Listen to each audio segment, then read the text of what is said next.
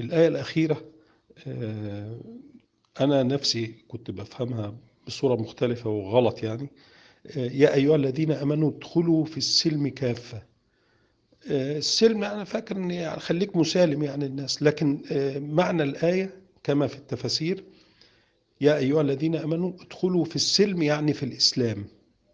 يعني طبقوا الإسلام كافة مش ناخد منه حاجات ونسيب حاجات. آه، لأن لو خدنا حاجة معينة زي الصلاة والصوم وكده وسيبنا بقية الشرائع فكده يبقى إحنا بنتبع خطوات الشيطان.